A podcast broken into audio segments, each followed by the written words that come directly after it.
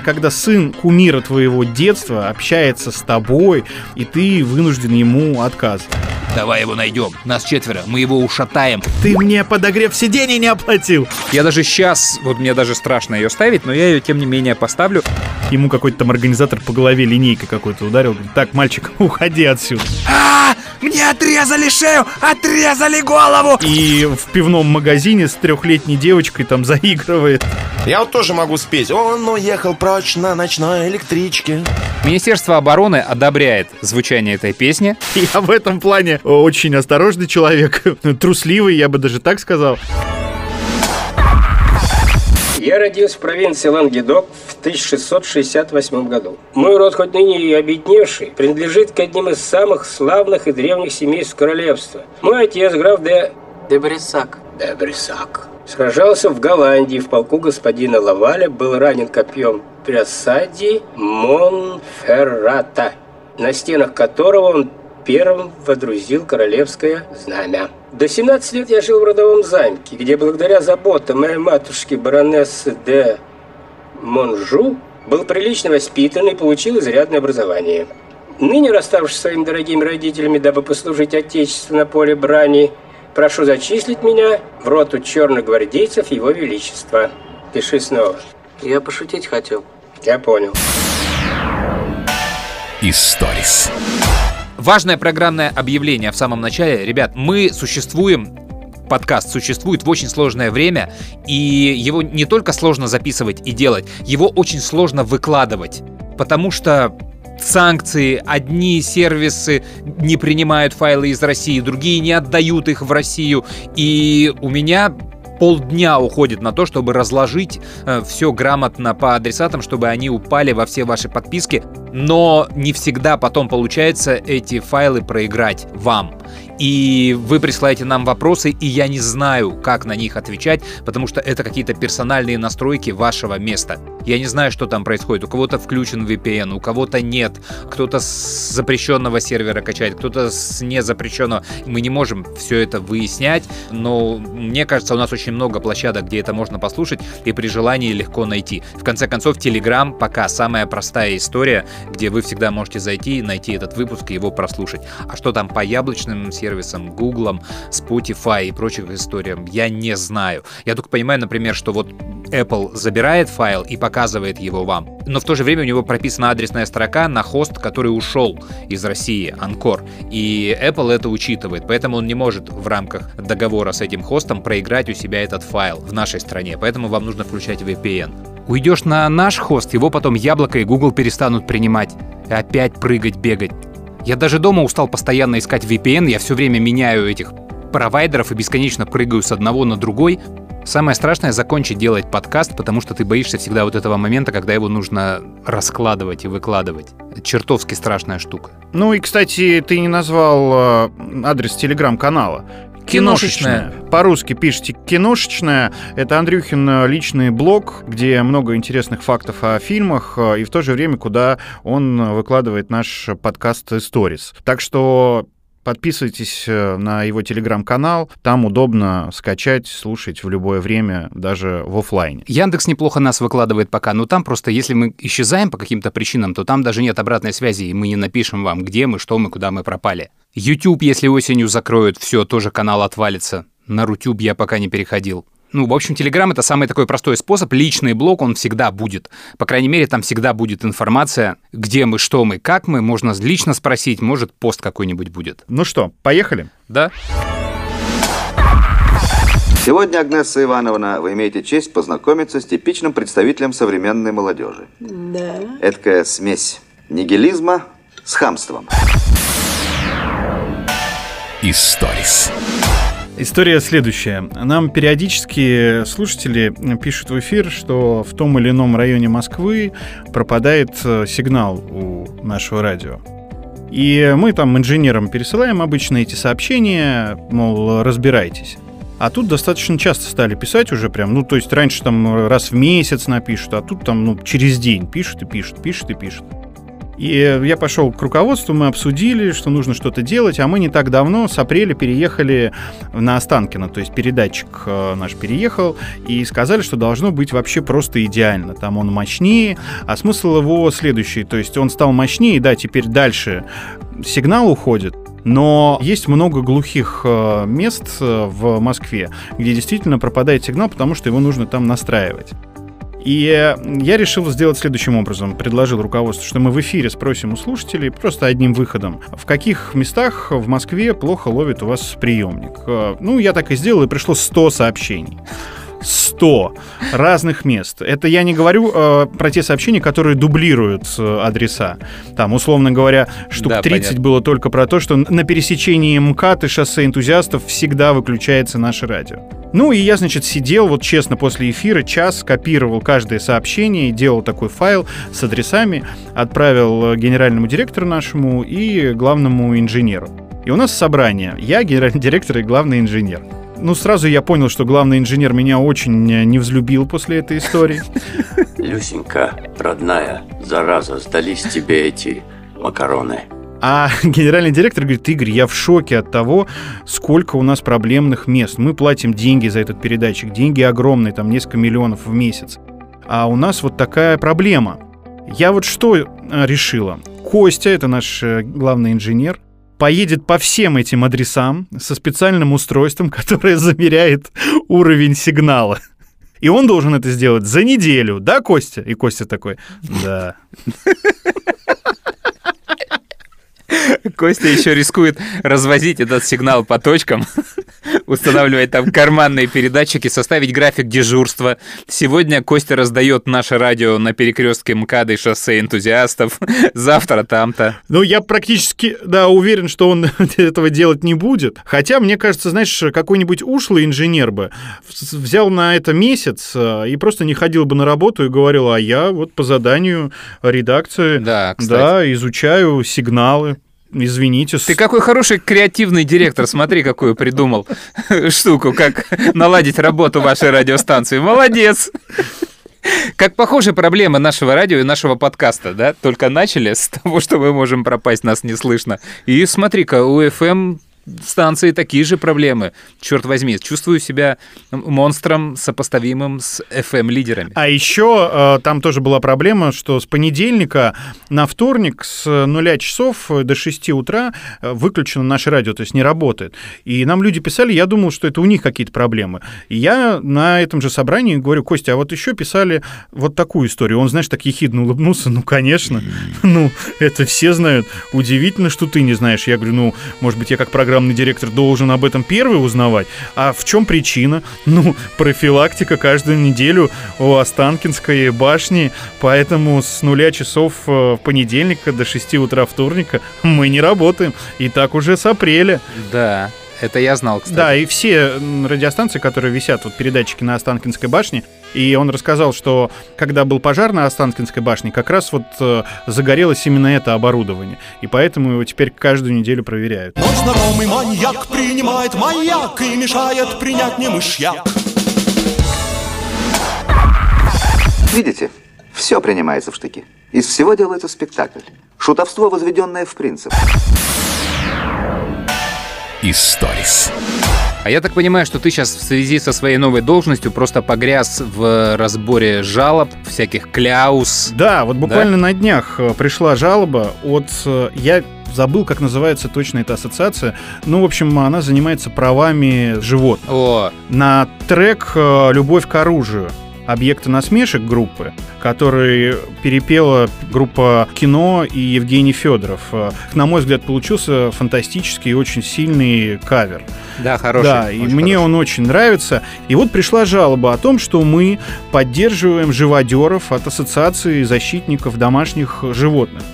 И нам прислали цитату из этой песни. Там строчка. В школе занятий лучше, чем стрельба в подвальном. Чтобы стать еще храбрей и злей, он наставит тушку гирей. Он влюбленный грузорница, воин рук ему как папа. И вот именно эта фраза «Чтоб стать еще храбрее и злей, он раздавит кошку гири». Для меня она как-то в песне в этой пролетела, я не обратил на это внимания. А потом даже полез в интернет посмотреть, что же там поется. И действительно так.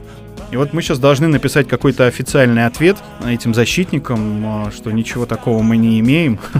Мне кажется, у нас в половине песен можно найти какие-то оскорбления, чувств, не знаю уж кого. Вспомнить только, как э, ассоциация «Заик России» э, тоже написала жалобу на джингл нашего... И такая есть? Да, ну, по крайней мере, они так представились. А, на джингл утреннего шоу там было Таня Борисова, Александр Бон и, и, и, и Игорь Паньков. Наш фирменный джингл, которому уже 20 лет. Оля Максимова. Коля Маклауд. И, и, и, и, Игорь Паньков. Шизгара Шоу. И вот нам писали действительно из этой ассоциации с просьбой убрать, потому что они считают, что это мы издеваемся таким образом над, лю- над людьми с таким дефектом речи. Слушай, во-первых, у меня э, есть четкая отмаза для вас в этой ассоциации. Вот следующие строчки, которые ты процитировал, он любил игру «Зорница», военрук ему как папа.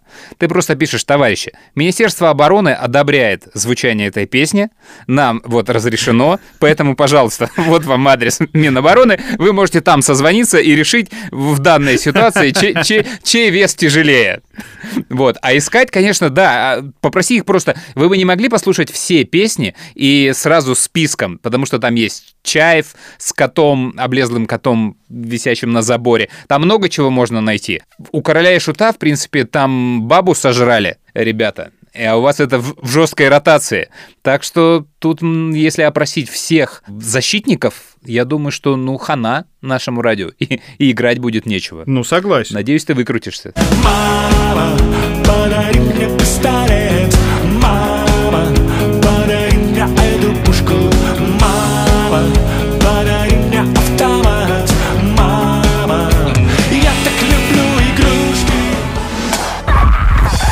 А я мечтаю, чтобы коммунизм на всей земле победил. Кстати, от нас нужно одного человека отправить на овощную базу. Вот ты, Иван, и пойдешь. Историс. Слушай, по поводу обязанностей новых. Ну, так как это подкаст э, наш с тобой, Stories, но я как программный директор еще в нем участвую, да, и буду какие-то закулисные истории, какую-то кухню рассказывать именно здесь, в подкасте, потому что, ну, в эфире, я думаю, что это никому не интересно, мои какие-то личные переживания и сложности в работе программного директора. Ты имеешь в виду как истории про тещу Бона, да? А, Нет, ну эта история про тещу Бона была с ним согласована, поэтому не надо. Он сам об этом в эфире рассказывал. Да. Так что, Хорошо. если кто-то подумал, что я Хорошо. его таким образом подставляю и некрасиво себя веду, я, в принципе, э, отдаю себе отчет, что может человека обидеть и что можно говорить, что нельзя.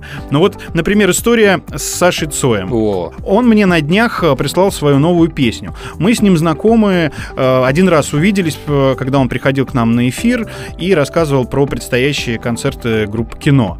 И он такой очень открытый, и простой парень. Мы как-то э, обменялись сразу телефонами на случай, если ну, понадобятся контакты. И тут он мне впервые пишет, э, присылает э, свой новый трек, говорит, что проект теперь называется не Ронин, а Саша Цой. Саша Цой. Скажи, Саша Цой или Александр Цой? Саша Цой, именно Саша Цой. Потому что ты же знаешь, да, у него есть же Александр Цой попсовый. Пацан из какой-то там группы, я не помню, премьер-министр или еще откуда-то. И это прям... Или M-Band, по-моему. Ну, что-то такое, да. называется, И придется ему делить поляну Саши Цою. Так. Привет, друзья, меня зовут Саша Цой. Две или три новости. Проект Ронин закрывается, такой группы больше не существует. Эта группа теперь называется скромно и просто Саша Цой. А вторая новость прямо хорошая. Первая песня с нового альбома группы Саша Цой.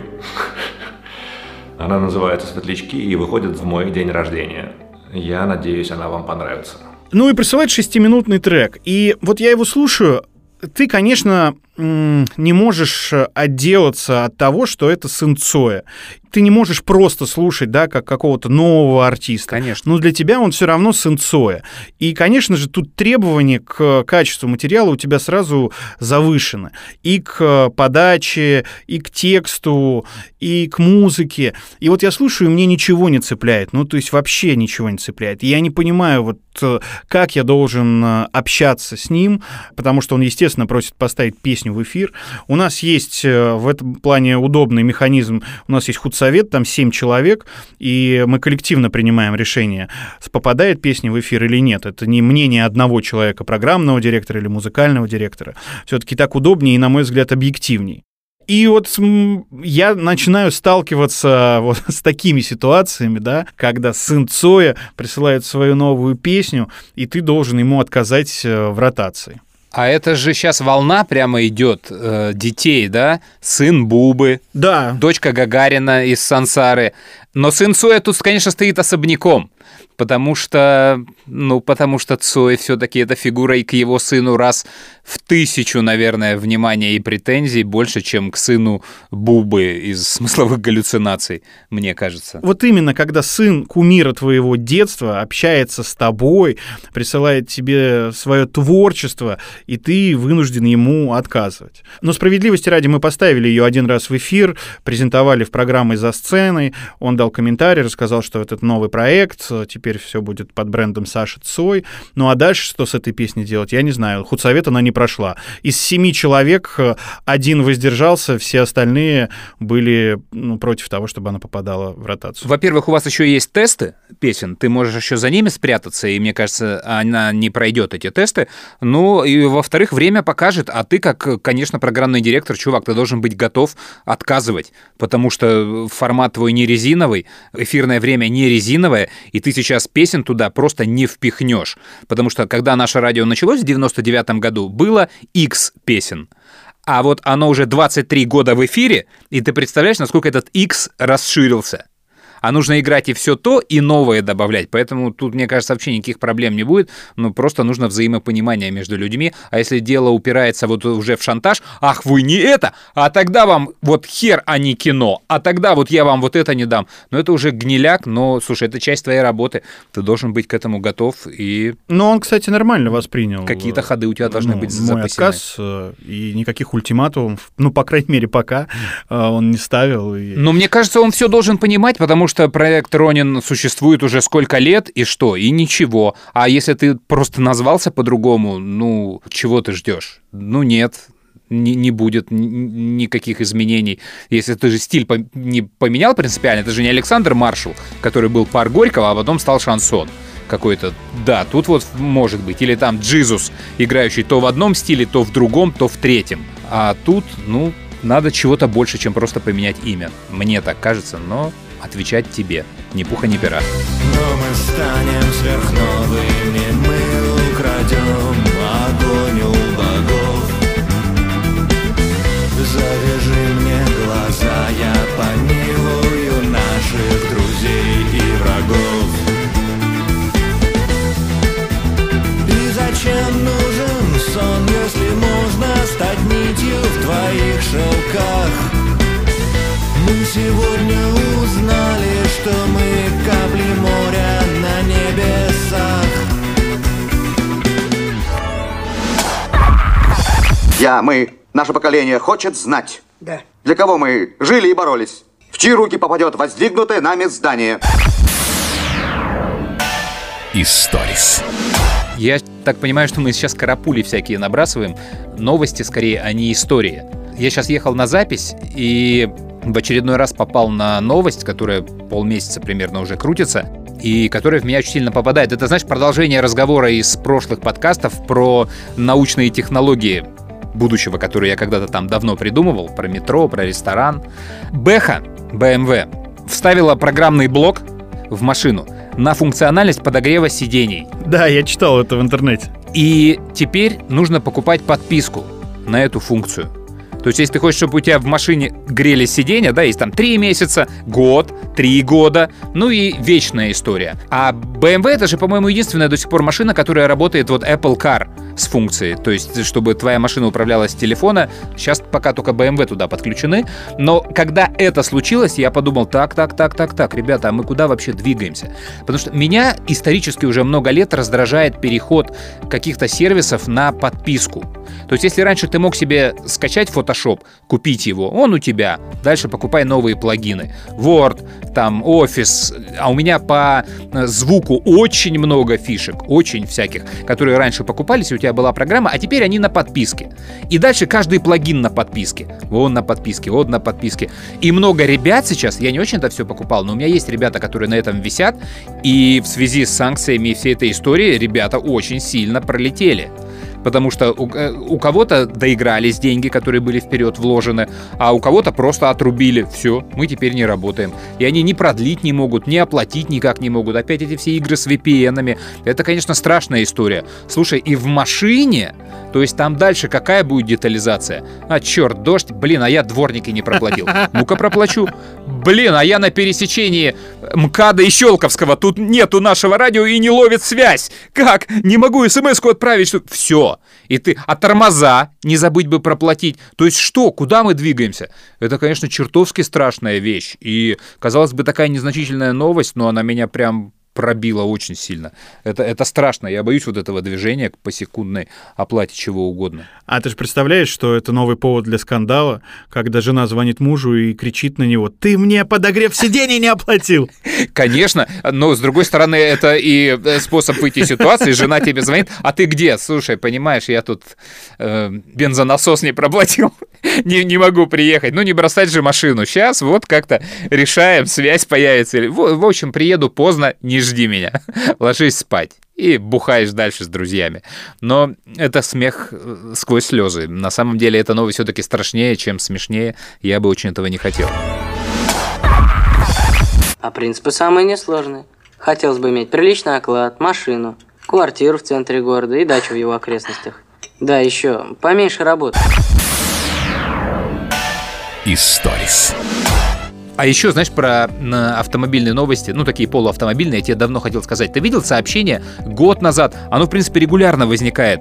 Ивлеева запарковала где-то свою машину, не там, ламбу, и ее эвакуировали. Ты будешь Видел? смеяться, но это было возле бара концерта. Я так понимаю, она там то ли живет, то ли приезжает туда в салон красоты, потому что она, ну, через день стоит, э, собственно, у бара, чуть дальше. И я ее один раз видел, она запарковалась на местах для инвалидов. Ага. Потому что эту машину уже все знают. Мне сын причем сказал. Я не знал, чья это машина, а мне сын сказал, что это машина Ивлеевой. И потом уже я ее саму увидел, как она э, садилась в эту машину.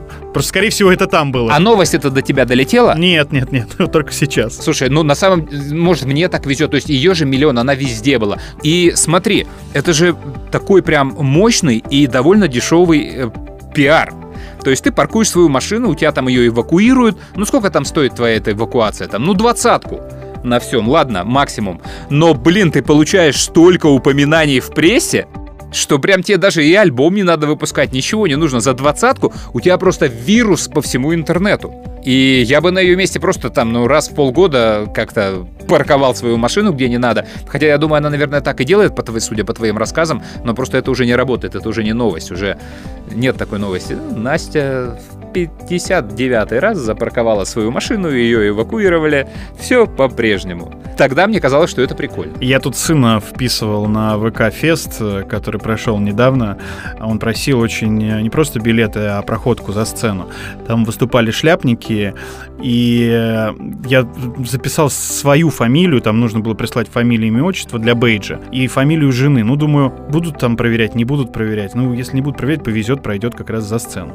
И он был за сценой, и там Ивлеева была тоже, она приехала вот как раз на этой ламбе, прям подъехала за сцену. В Сочи? Ее припарковали там. Нет, в Москве. А. Они же были в Москве, в Питере и в Сочи. А. Но вот сын ходил в Москве. И он там ее видел, фотографировал, выкладывал э, в свои соцсети. Он ее фанат. Ну, видимо, фанат, Кошмар. потому что он постоянно про нее говорит. Вот.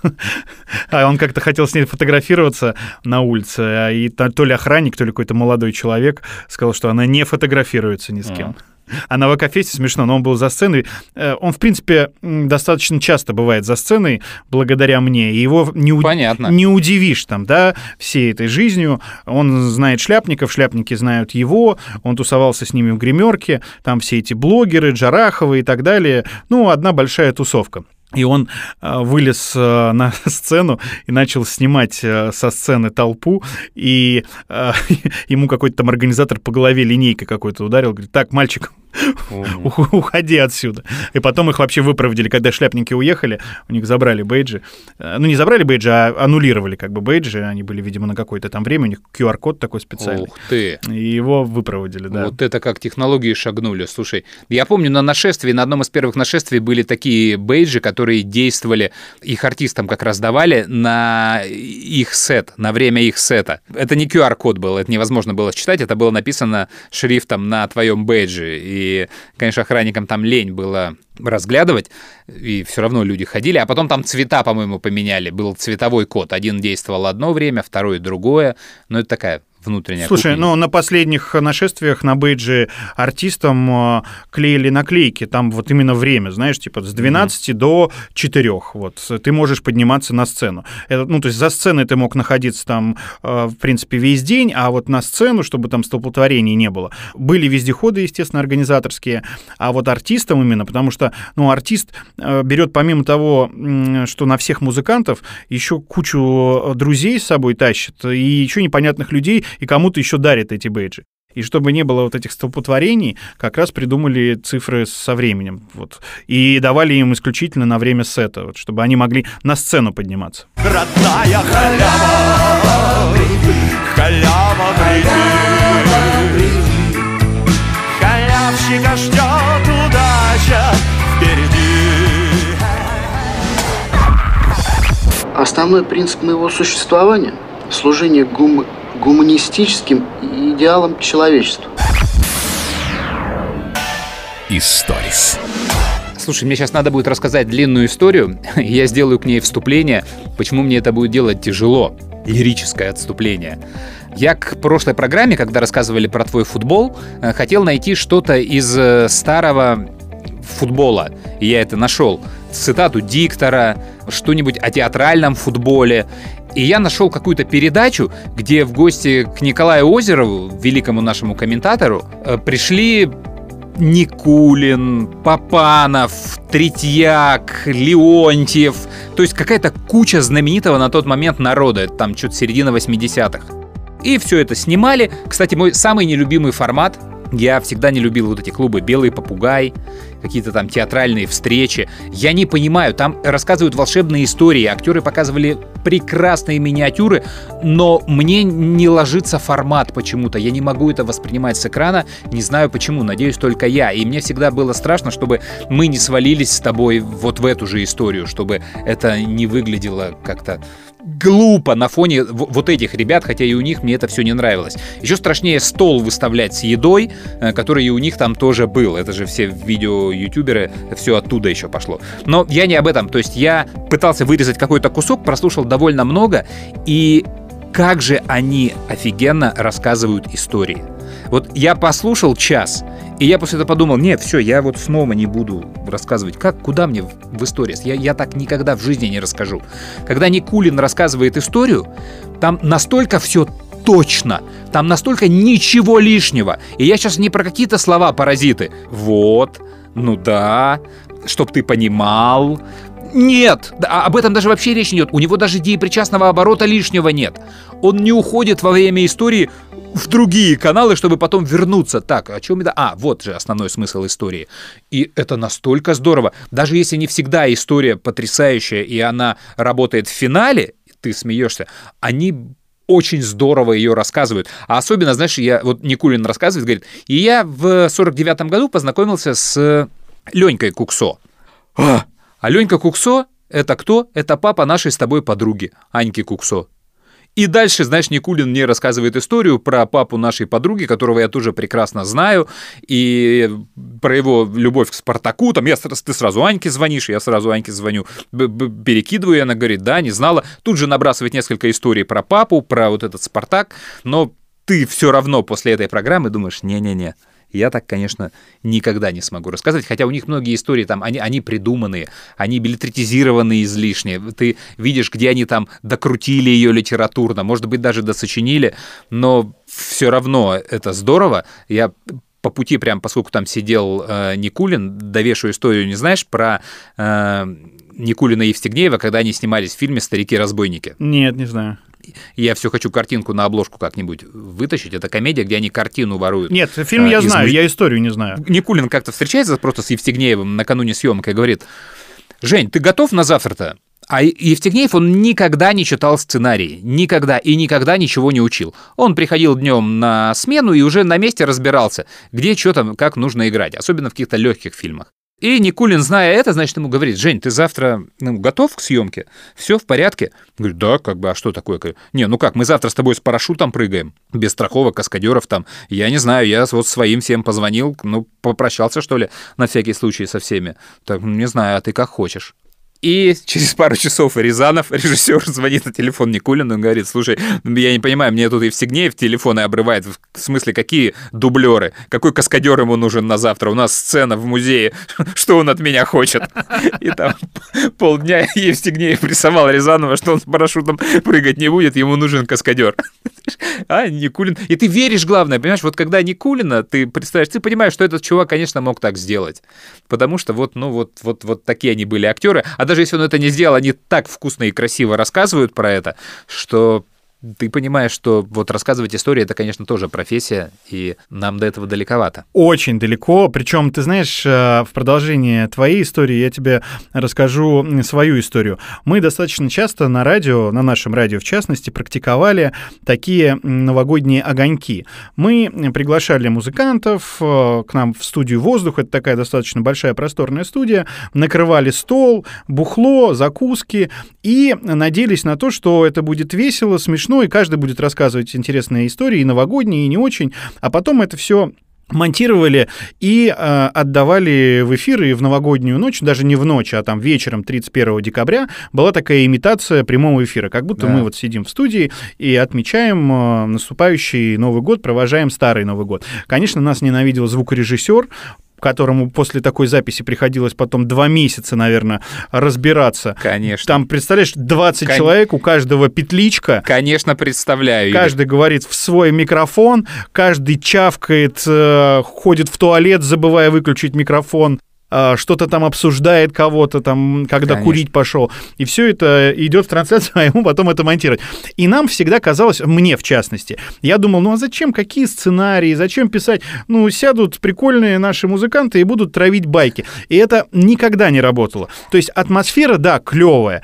И это работало в том плане, что, ну, такой шум-гам, э, ну, 31 декабря для тех, кто это слушал, ну, действительно прикольно. Причем там все выпивали по-настоящему, ели по-настоящему, пьянели по-настоящему.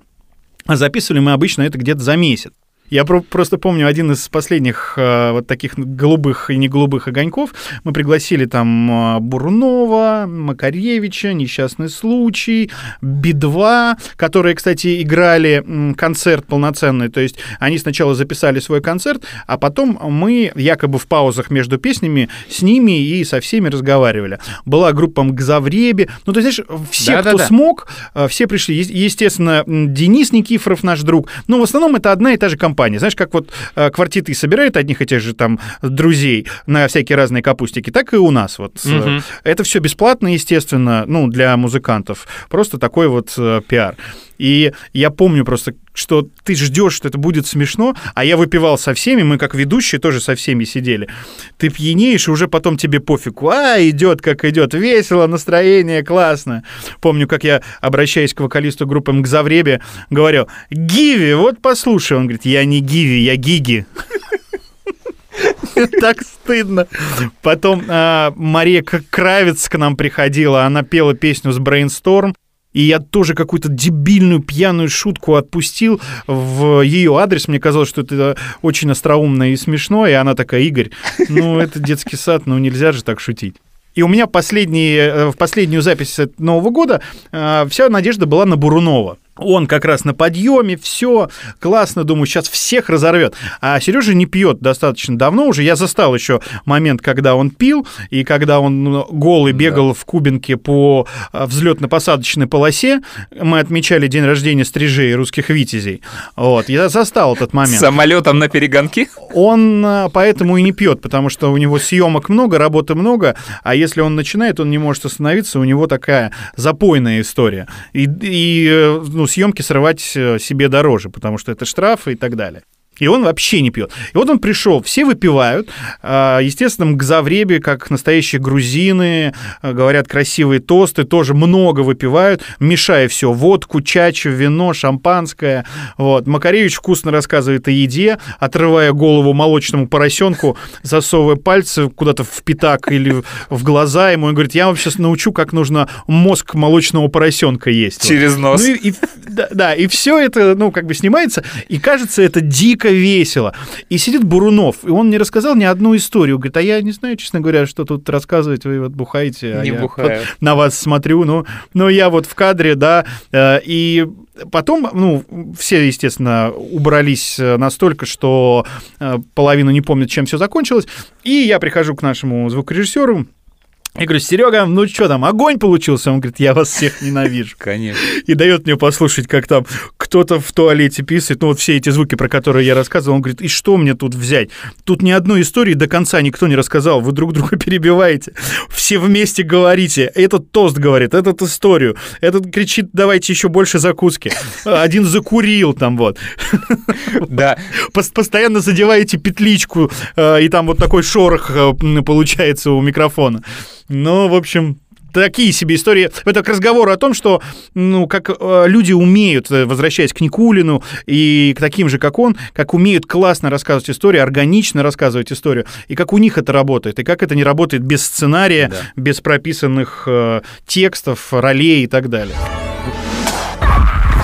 Чтобы в Московской области атмосферное давление не падало ниже 740 градусов. Это еще зачем? Рыба лучше клюет. Историс.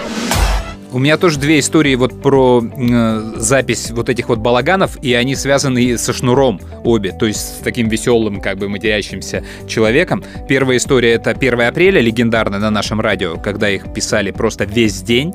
Он сидел с э, Севычем, с Пуза, по-моему, ну, там разные менялись истории, и мы их записывали и выдавали буквально вот они писали, а через три часа уже это шло в эфир.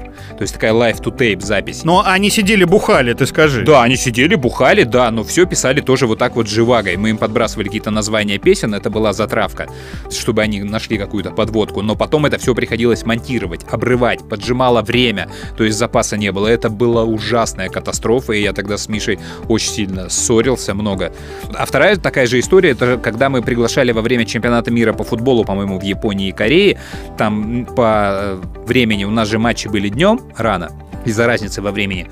И мы в эфир приглашали какую-то звезду, она типа смотрела с нами футбол, и в перерыве и после матча давала какие-то комментарии. Для этого был накрыт стол, стояла плазма, и я приглашал туда каких-то своих друзей, там вот мы как раз в преферанс все играли, и Кутиков, где-то я рассказывал эту историю, Антон посмотрел, что играю в преферанс, дал меня потом машине времени, и туда пришел Шнур, который не пил. Он пришел с подругой с какой-то, я не помню, с кем он пришел. Посмотрел, как мы играем в преферанс, там что-то поподсказывал, там. Э, вяло посмотрел футбол. Вышел в эфир, просто ничего практически. Да, играли. Да, молодцы. Аршавин хороший. Звонит Козырь, говорит, а это кто в эфире? Я говорю, это шнур. Какой шнур? А что с ним там произошло? А, ну, вот так вот, вот шнур говорит, так, это какая-то херня. Быстро напоите, там же все стоит. Пиво там, вот эту. Я говорю, он не пьет. Как не пьет? Я говорю, ну вот как-то вот так вот. Говорит, да что это такое? Что за продюсеры? Нормально спродюсировать не можете. Такая идея, вы просто убили. Вы, вы убили хедлайнера. Я говорю, да-да-да, да. А сам смотрю, ловится мизер или не ловится, знаешь, там, трубка в другом ухе. Да, вообще, извини, облажались там. И потом был разбор полетов, почему у вас шнур был не пьяный в эфире. Прикинь? И, нич- и ничего веселого у вас не было. Так что да, вот эта работа с балаганами, это, конечно, очень сложная штука, и поэтому я ее так не очень люблю. Я сейчас для тебя расскажу. Я просто помню из э, той записи, когда Шнур бухал э, с Севичем, э, я тогда, по-моему, бегал как раз за всякими закусками, там меня посылали. И я помню точно, он рассказывал историю, что кирпичи выпустили новый альбом, и он говорит, Вася мне звонит и говорит, вот у нас новый альбом, Серег, послушай, называется он «Кирпичи тяжелые». И он говорит, Вася, а ты знаешь, что такое на зоне кирпичи? Я почему-то на всю, на, на всю жизнь запомнил эту историю. Ты же понимаешь, что я, ну, сейчас, когда рассказывал эту историю, я уже понимал, что, ну, я поставлю кусок из этой записи. И я, на самом деле, в голове крутил, поставить вот этот кусок, который ты рассказал, или нет. Потому что это, конечно, главная история из, э, этого, из этой вечеринки. Я думаю, поставь, конечно. Поставить, да? Ну, это прям по, по уровень накал вот того пиздеца, который там происходил. Хорошо. Слушай, я поставлю одну историю из этой записи, за которую мы с Мишей рубились прям насмерть. И вот мы из-за нее поссорились. То есть мне казалось, что ее не нужно ставить в эфир. А Миша прям хохотал, валялся, и половина станции хохотала и валялась, говорит, что да, это нужно. Я даже сейчас, вот мне даже страшно ее ставить, но я ее, тем не менее, поставлю, чтобы, ну, вы понимали, к чему приводит вот такой вот балаган в современной истории. Не с Никулиным. Вот вряд ли бы Никулин рассказал такую историю. А у нас сейчас все, у нас вот потребности не, а сейчас другие. Чем больше таких историй, мне кажется, тем да а, да? популярнее твой канал на Ютьюбе или под твой подкаст. Да, я поставлю, но мне стыдно. Давай, мочини там 7Б. От... А Симба, она от, откуда группа? Хер знает да откуда. Никто не знает. Из дурдома. Тебе же сказали. 7Б. Давай про простых романтиков что-нибудь. Я хотел бы ветром быть и над землей лететь. Ксо, ксо, блядь. Ксо, ксо. Вот едите. Как ну, короче, спел. Хорошая песня, хорошая, хорошая. Очень хорошая песня. У тебя есть интернет? У меня есть, да. Ну, два. Ну, второй, говорят, лучше. А жара, ты же знаешь песню «Жара». Жара, жара. А мне, знаешь, жара, жара. Какая Сама. Говорила сама, сама. Ну, это потому, что по гороскопу ты рыба, и тебе все нравятся песни про рыб. А это песня про сама. Ну что, давайте выпьем за отличную группу «Пикник». Побольше, побольше таких веселых песен. Тогда и Петросяна не надо. Кирпичи на зоне. Это, собственно говоря, вот те кусочки говна, которые висят на волоске на жопе, понимаешь? И в этом свете мне очень нравится название альбома «Кирпичи тяжелы». Тяжелы, Главное,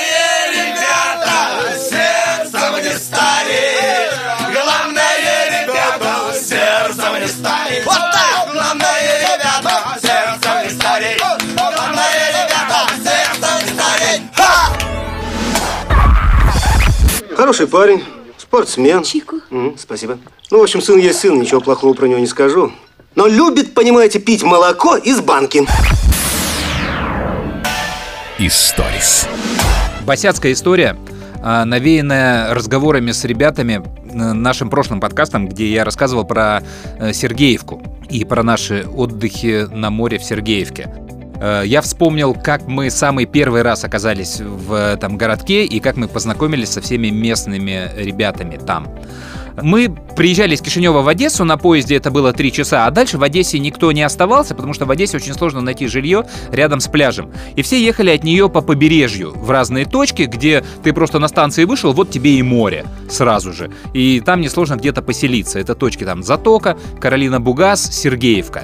Чем дальше от Одессы, тем чище море. И вот одна из этих точек была Сергеевка. В первый наш приезд, а, и это место обычно разведывалось малым количеством людей, а уже через месяц туда приезжал просто весь наш двор, весь наш городок, и мы там были уже практически как местные. И вот в одну из таких точек, в Сергеевку, году, по-моему, в 91-м, приехал я и трое моих друзей – мы с моим одноклассником были помладше, два других друга постарше, причем года на два. И два этих друга, они были очень модные, очень. Они привезли с собой все, солнцезащитные очки, которые мы тогда называли солнечные, потому что тогда все их называли солнечными, это соответствует времени и обстановке. Э, модные кроссовки, э, какие-то футболки с принтами, уже купленные в Румынии, э, сигарет, пачку Мальбора, которую нужно было курить строго в людных местах. То есть, если это в отеле там или где-то в домике, они курили Беломор, там какие-то дешевые сигареты. А если нужно идти снимать телок, то это была пачка Мальбора, и в нужный момент можно было достать Мальбора и курить это. Все. Э, я, меня тогда это не очень сильно все интересовало. Я на них смотрел с э, восхищением и присущим этой ситуации юмором. Вась, а? слышь, деньги его сюда прячь. Карманчик его пришила. Извините, что помешал вам деньги прятать. И в один из вечеров мы приходим на местную дискотеку в центре города Сергеевка. Дискотека называлась «Клетка». Я думаю, в каждом городке была такая летняя дискотека. Это периметр просто огорожен сеткой. Ну или клеткой, ну, а, внутри... забором. Да, или забором, да, поэтому она называлась «Клетка», да, известная история. И вот, значит, все, она плотно забита, такой там рубль вход. Мы, значит, ходим по этой дискотеки, пытаемся там познакомиться с какими-то девчонками. Пацаны в солнечных очках и в бейсболках. Это вечер уже, уже достаточно темно, но очки дань моде. И тут э, к, на, к этим пацанам подбегает какой-то шнырь, и говорит, о, слушай, пацан, можно очки на минутку? Я там что-то то ли сфотографирую, то ли еще что-то. И чтобы не потерять лицо, мой друг Вася, он ему эти очки дает, пацану. Или это бейсболка была, я не помню. В общем, что-то он отдает. И пацан исчезает в толпе, и, понятное дело, больше мы его никогда не видели в этот вечер. Но разозленный Вася, он начинает искать этого чувака и говорит, давай его найдем. Нас четверо, мы его ушатаем, давай. И мы начинаем ходить по этой дискотеке в поисках этого чувака, придумывая, как мы его сейчас мудохать будем, так его надо вытащить, чтобы по-тихому там в кустах, вон за клеткой, мы его отпинаем. И мы его не находим. Ну, Вася мысленно уже попрощался со своей бейсболкой или очками. Э, злой, конечно, там день-два его это не отпускало. Но через два дня мы сидим в баре одного из отелей вечером, что там выпиваем, едим. И а бар, зал такой, э, знаешь, где много-много-много столов, и из люб, с любого стола ты видишь дверь входную в этот зал. А дверь, она сразу на улицу. Там никакого фойе нету. Это сразу с улицы попадаешь в зал. И вдруг в эту дверь забегает этот самый чувак он смотрит на зал, вот так вот окидывающим взглядом, и уходит обратно. То есть на секунду забегает. Мы его узнаем, мы бросаем все свои вещи. Вася говорит, все, бежим, валим, гасим его, сразу в мясо, сразу. Мы прям боевые, разрываем там футболки на себе, добегаем до этой двери, открываем ее, знаешь, выбегаем на улицу, а на улице стоит человек сто с цепями, с дубинами, с какими-то, и среди них этот чувак. И мы так, знаешь, мы такие вылетаем из этого, и за секунду мы оценили ситуацию, и мы сразу сворачиваем вправо и делаем вид, что мы вышли покурить.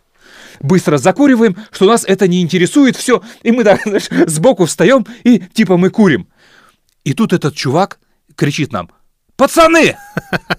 Мы думаем, наверное, не нам. Ребята! Ребята! Мы так поворачиваем голову, думаем, все, нам хана. Зачем мы вышли? Зачем? И он подходит к нам говорит, ребята, это же я у вас взял бейсболку. Слушайте, я тогда вас искал, я просто не нашел. А Вася уже, да не, нормально, что ты бери в Носи, конечно, да. Конечно, да, братан, что мне не жалко, забирай. Ой, слушай, извини, что так получилось. Я тебе ее подгоню. Ты в этом живешь отеле? Все. Слушай, парни, извините, я не хотел, правда, там какой-то замут был. А вы сейчас что делаете? Он говорит, да не, мы ничего не делаем, мы вот сейчас ели. Слушайте, а пошли с нами, мы там пойдем каких-то там гасить кого-то, донецких, то ли там кого-то там еще кого-то он назвал. В общем, было какое-то поселение, которое они шли гасить. И они искали каких-то людей в этом клубе, не нашли, говорят, да пошли с нами. И мы пошли с ними. Кого-то мы там ночью гасили, какие-то там были выпивания. И я помню просто финал этой истории. Нас разгоняет милиция на УАЗиках. Мы бежим через поле, я чуть-чуть отстал, потому что поле только вспаханное, а ребята бегут впереди меня, это уже ночь, темно, и вот мы бежим на очень большой скорости, и прикинь, два чувака, которые бегут впереди, они вдруг подлетают в воздухе вверх и падают навзничь. И я от страха с другом, мы тоже падаем в это поле и не понимаем, что происходит. А они орут, держатся там за лицо, еще за что-то. А, а, и мы такие пьяненькие, мы вообще не можем понять, что случилось. Кто-то говорит, стреляли, стреляют. Все, я сразу в это верю, потому что я видел, чуваки в воздухе как-то подлетели. Оказалось, а, мы набежали на сетку, рабицу, Ой. которая разделяла это поле. И мы ее просто в темноте не увидели. И они первые просто бежали, они на всей скорости на эту сетку набежали. И они упали, а мы просто до этой сетки не добежали. Мы боялись. Вот это, это последнее, что я в этой ночи запомнил. А потом мы уже познакомившись со всеми этими местными ребятами, прекрасно их зная, опять оказались на этой дискотеке в клетке. И мы поняли, что вот внутри вот этой клетки на всех присутствующих в этой клетке примерно 4% туристов. Все остальные 96 — это местные девчонки, мальчишки. И если бы мы тогда нашли вот этого пацана с очками и стали бы его там бить, то мы бы из этой клетки просто никогда не вышли. То есть нас бы просто не нашли. То есть просто четыре человека, они бы растворились внутри этой клетки, и ни следа бы от этих чуваков не осталось. И я тогда подумал, господи, как хорошо, что тот пацан куда-то исчез. Тогда из этой... Ну, Миля, я за запомнил его, мы потом дружили много лет. Как хорошо, что он тогда исчез, мы его не нашли и не стали бить. Возможно, это спасло нам жизнь. Э, вот так вот мы познакомились с ребятами из Сергеевки.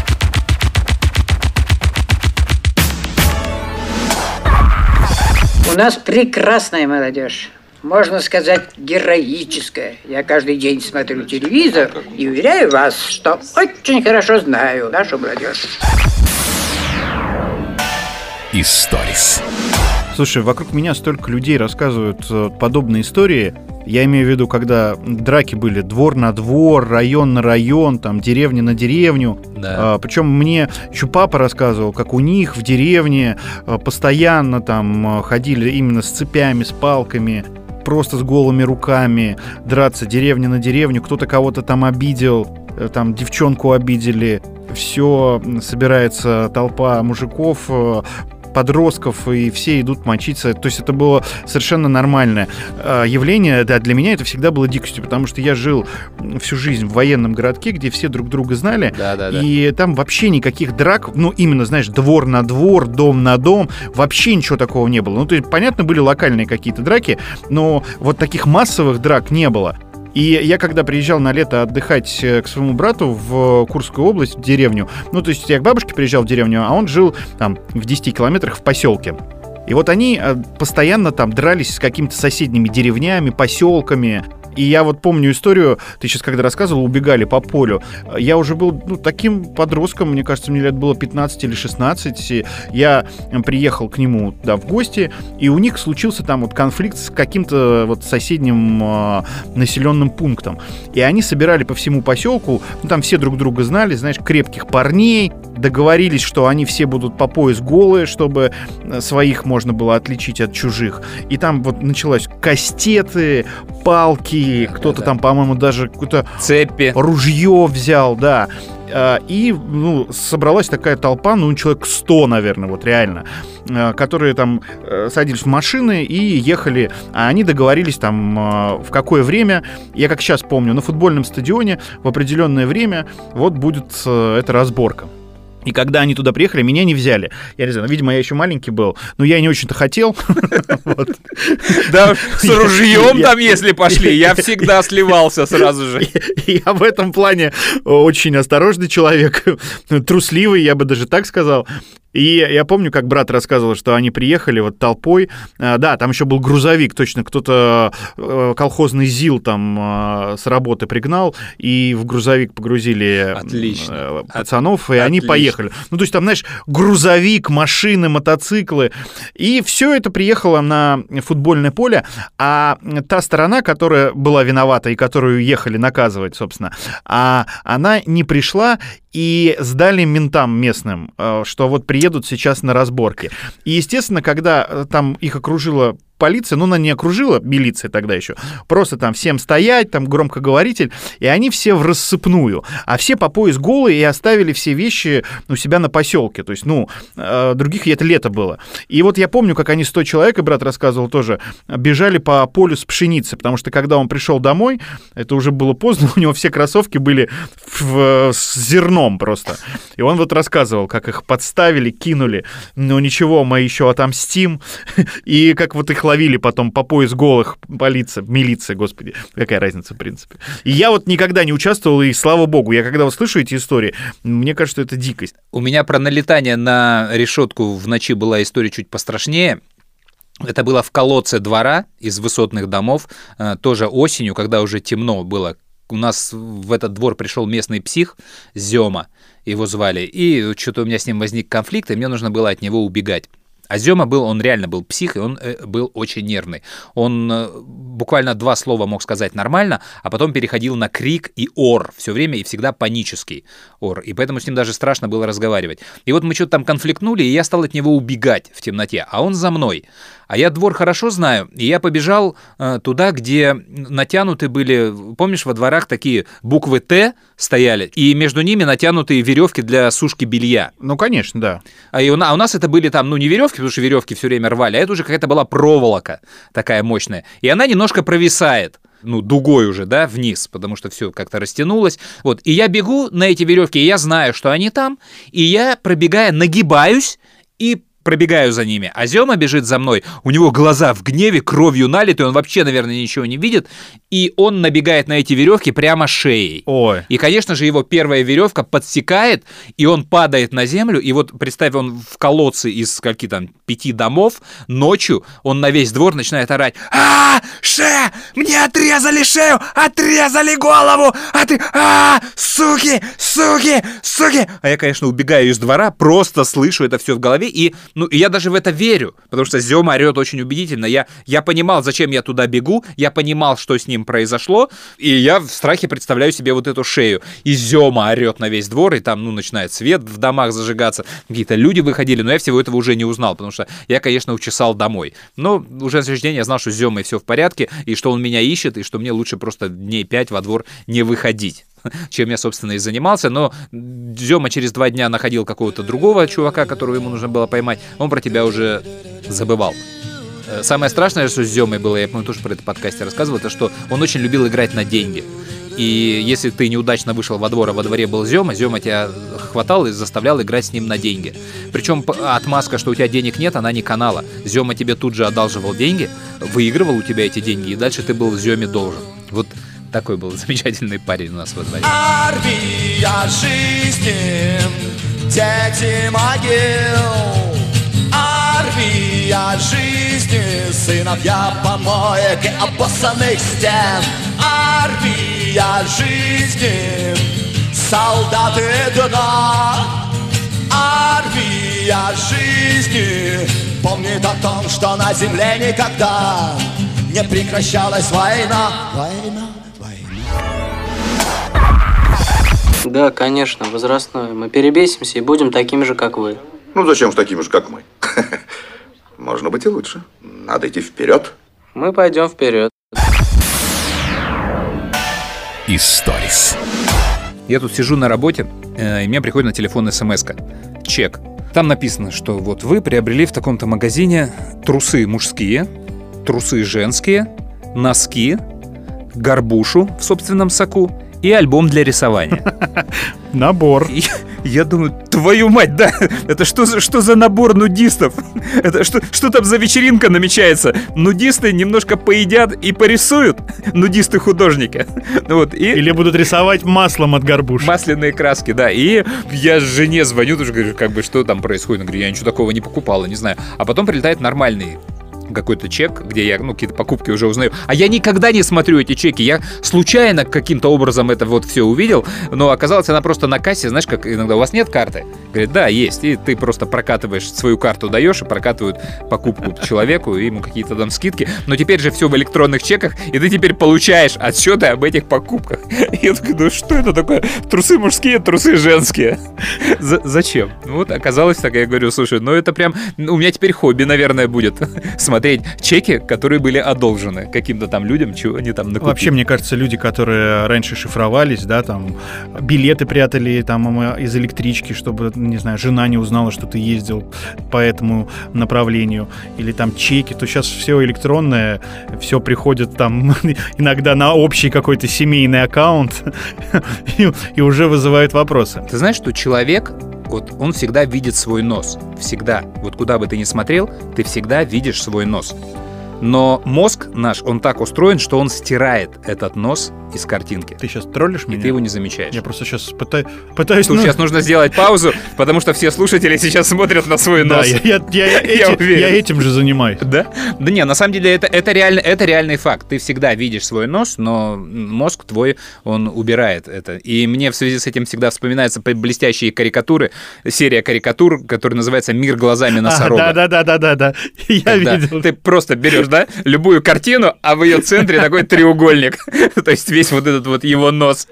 И я думаю, что у него как... Ну, тоже, наверное, так же. Я думаю, что он свой рок не видит, как и человек. Это была познавательная страничка в подкасте истории. Я не знаю, вспомнил? почему я это вспомнил, потому что я смотрю на микрофон, ну вот он у меня довольно близко, и когда ты рассказываешь историю какую-то, я, ну вот просто рассматриваю микрофон, и у меня взгляд пере- пе- на на нос, с микрофона на нос, с микрофона на нос, такая гимнастика для глаз. И я решил тут выдать тебе вот такой вот факт. Всегда в компаниях есть такие люди, знаешь, которые, а вы знаете, что вот из-за одного пенька получается 100 тысяч коробков спичек? Думаешь, да, классно, спасибо, очень интересная Ну, история. главное уметь э, эти факты вовремя вернуть. Иногда они могут быть уместными. Да, и поставить какой-то веселый музыкальный хук или бэк, что резко улучшает историю. В данном случае какую-нибудь кавказскую музыку, да? На носу что? Бородавка. Ну-ну. На носу масленица. Не вешать нос! На, носи на здоровье. Ты что, сдурел? А ты? Мне все равно в армию скоро. Носи и мечтай о чем-нибудь великом. Историс. Слушай, история буквально вчера со мной приключилась. Э, Я захожу в пивной магазин, ну такая разливайка, где разливное пиво продают, рыбу, всякие снеки и закуски к пиву. Открываю дверь, а у нее такой очень тяжелый доводчик. И передо мной стоит маленькая девочка лет трех с самокатом. И она пытается выйти на улицу. А я понимаю, что она одна, но не вижу родителей. Явно они в магазине, а там такой еще коридор и поворот э, налево. И, в общем, не видно покупателей, прилавка. А девочка пытается выйти на улицу. Я понимаю, что там дорога, и пытаюсь ее не пустить. И вот как бывает, да, как наш мозг устроен, ты почему-то с ребенком, с маленьким ребенком, начинаешь сюсюкаться. И я также, девочка, а где твои родители? Э, Не выходи, там дорога. И я э, не даю ей выехать на этом самокате, прям зажал колесо самоката. Вот. И я вижу, а на ее глазах уже слезы наворачиваются, и там из-за угла такая голова мамы высовывается. А ну-ка отойди от него быстро! Я... а, а, а, И начал... И убежал. И, и- не, я не понимаю, что мне сказать. Я хотел да, оправдаться, я, мол, я ее не пускаю на улицу, но выглядело, ты знаешь, какой-то дяденька стоит э, и в пивном магазине с трехлетней девочкой там заигрывает. Я тут также выходил из магазина вчера, и стоит девочка лет 11-12 с дредами. У нее очень прикольные дреды. И я засмотрелся на эти дреды, и она мне выдает, ты чё вылупился, дед? И я как-то присел. То есть я как-то морально себя внутренне готовил к отец. Уже отец, отойди, отец, зашибем там. В том числе и на футболе твоем, когда я уже понимал, что я, наверное, бы не вытянул здесь игру. И где-то уже согласен, что ну да, я уже, наверное, отец. А тут дед! Я ей чуть не сказал, да нет, слушай, ну ты гонишь, ну как дед-то? Ну седа... Вот паспорт посмотри. Седая голова, да, ну я, блин, я в шортах. Как-то я, Дед. я еще... Да вы, почему дед-то? И про доводчик, ты там сказал слово доводчик, я недавно тоже себя поймал на мысли. Помнишь же эту историю из нашего детства, когда не закрываешь дверь, ты чё, в лифте родился? Да, да, конечно. Вот. И да, а сейчас дети, они же тоже ничего не закрывают, они закрывают эти двери, потому что доводчики проклятые. То есть это поколение уже, оно реально воспитано доводчиком, и уже диалог, он, ты чё, в лифте родился? Да нет, а что, у вас доводчика нет? А, к доводчикам просто привык. И это такая трансформация поговорки. Вот я люблю на самом деле такие подмечать. Вот одна из первых была, это когда ровесник века изменился. То есть если мы вот в 80-х, 90-х, ровесник века это как раз вот дед, и означало, о, дед, ровесник века. А сейчас что? Сейчас ровесник века 20 лет. Самый расцвет сил. То есть по- по- поменялось приложение. Если ровесник века, значит молодежь. А в наше время это были деды. Ой, все, наверное. Все, наверное, да. Да, спасибо за ваши донаты, спасибо за то, что слушаете, за подписки, за рекомендации друзьям, за комментарии, за ваши истории. Вот это, это самое главное. Когда что-то комментируют, рассказывают, спорят, неважно где, в Конташе, в Телеграме, в, в личной какой-то переписке, это всегда круто, это значит, мы работаем не зря. Всем вот Спасибо огромное за поддержку. Спасибо большое. И еще раз подписывайтесь на все наши аккаунты, где вам удобно слушать. Самый простой это в Телеграме у Андрюхи. Киношечная, легко находится, там можно комментировать также. Ну и классические ВКонтакте, Яндекс Музыка и так далее и тому подобное. Андрей Куренков, Игорь Паньков, подкаст Историс. Пока. Пока.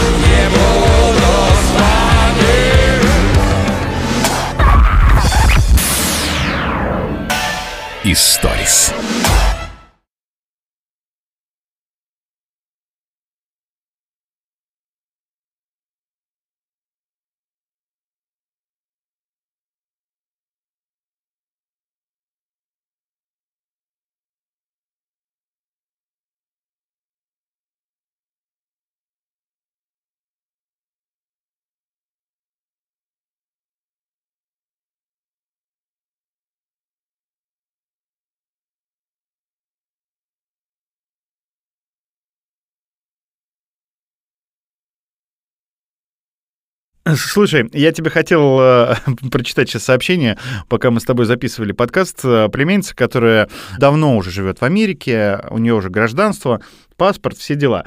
И она мне периодически присылает какие-то смешные новости. В основном в последнее время это про Байдена.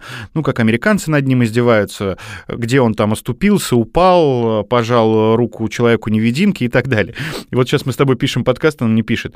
Я только что прочитала в новостях. У нас в Нью-Джерси в тюрьме есть трансгендер, баба. От нее залетели две сокамерницы, телки. Мир сошел с ума.